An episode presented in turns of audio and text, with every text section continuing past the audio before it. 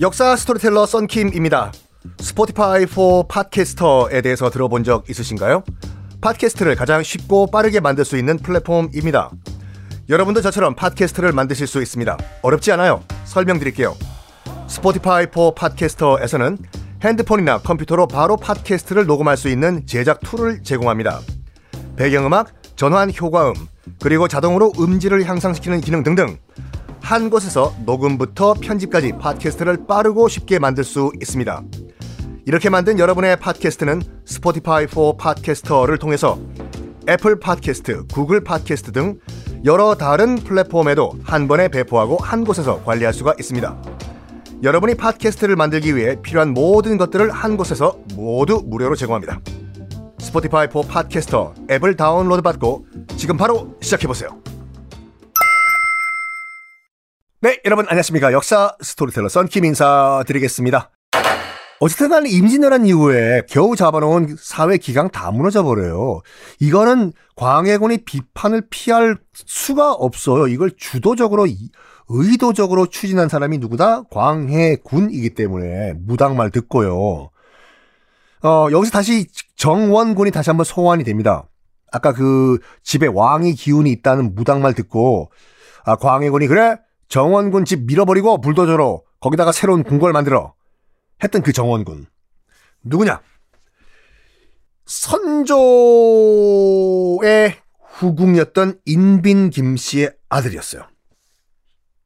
선조의 후궁이 선배 공빈 김씨가 있었는데 공빈 김씨는 저기 그 광해군을 낳고 산후조리를 잘못해가지고 죽습니다. 그 뒤를에 이어서 들어온 후궁이 이제 그 인빈 김씨인데 인빈 김씨가 낳은 아들이 정원군이에요. 그러니까 그 말은 광해군 입장에서 봤을 때는 정원군이 이제 배달은 동생이죠. 아빠는 선조로 똑같고 임진왜란 당시에 선조가 이 정원군을 굉장히 예뻐라 했어요. 왜냐면 아버지를 위해서 자기 목숨을 바치겠다. 이거 뭐 아빠 앞에서 퍼포먼스도 하고 막 그랬거든요. 그러니까 가뜩이나 광희군은 참이 못마땅했는데 그 선조 입장에서 봤을 때는 이 정원군이라는 아들내미가 아빠를 위해서 죽겠습니다 하니까 이뻐해 주니까 광희군은 입장에서는 정원군이 예뻐요? 안 예뻐요? 안 예쁘죠. 광희군 입장에서 봤을 땐 저거 저거 저거 정원군 저거 저거 저거 저거 저거 저거 저거 했겠죠. 게다가 완전 망나니 중에 망나니였어요, 정원군요. 순화군이 사이코패스였다라고는 말씀을 드렸죠. 그냥 심심해서 사람 패 죽였던 순화군이요. 순화군도 그 선조 아들이요. 이 근데 순화군이 죽었을 때요.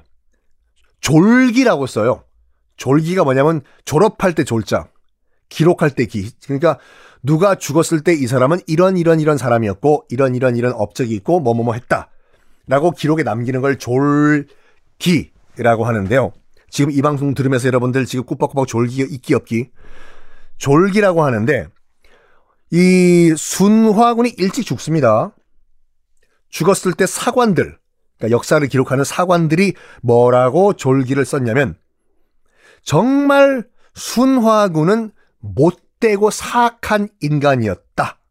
하지만 정원군에 비해서는 양반이었다. 라고 남겨놨어요.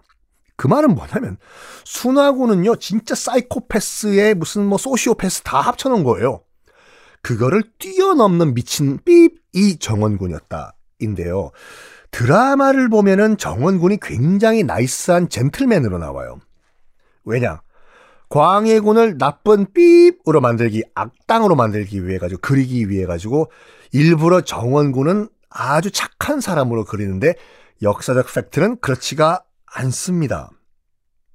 하여간 어 광해군은 이 정원군을 굉장히 질투를 해요. 선조가 이뻐라 해줬다고 해서 정원군은 아들이 3명 있었습니다.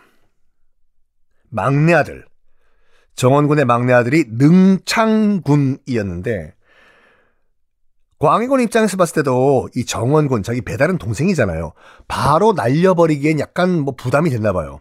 그래가지고 자기 배달은 동생인 정원군 눈에 가시 같은 정원군의 막내 아들 능창군을 영모에 엮어버려가지고 교동에 유배를 보내버려요. 강화도 옆에 있는 교동도예요. 뭐 명분은 이거였어요. 광희군 반대파가 능창군을 왕으로 추대해서 어, 반정을 구태타를 일으키려고 했다. 라는 또 소문을 어디서 들었나 봐요, 광해군이요.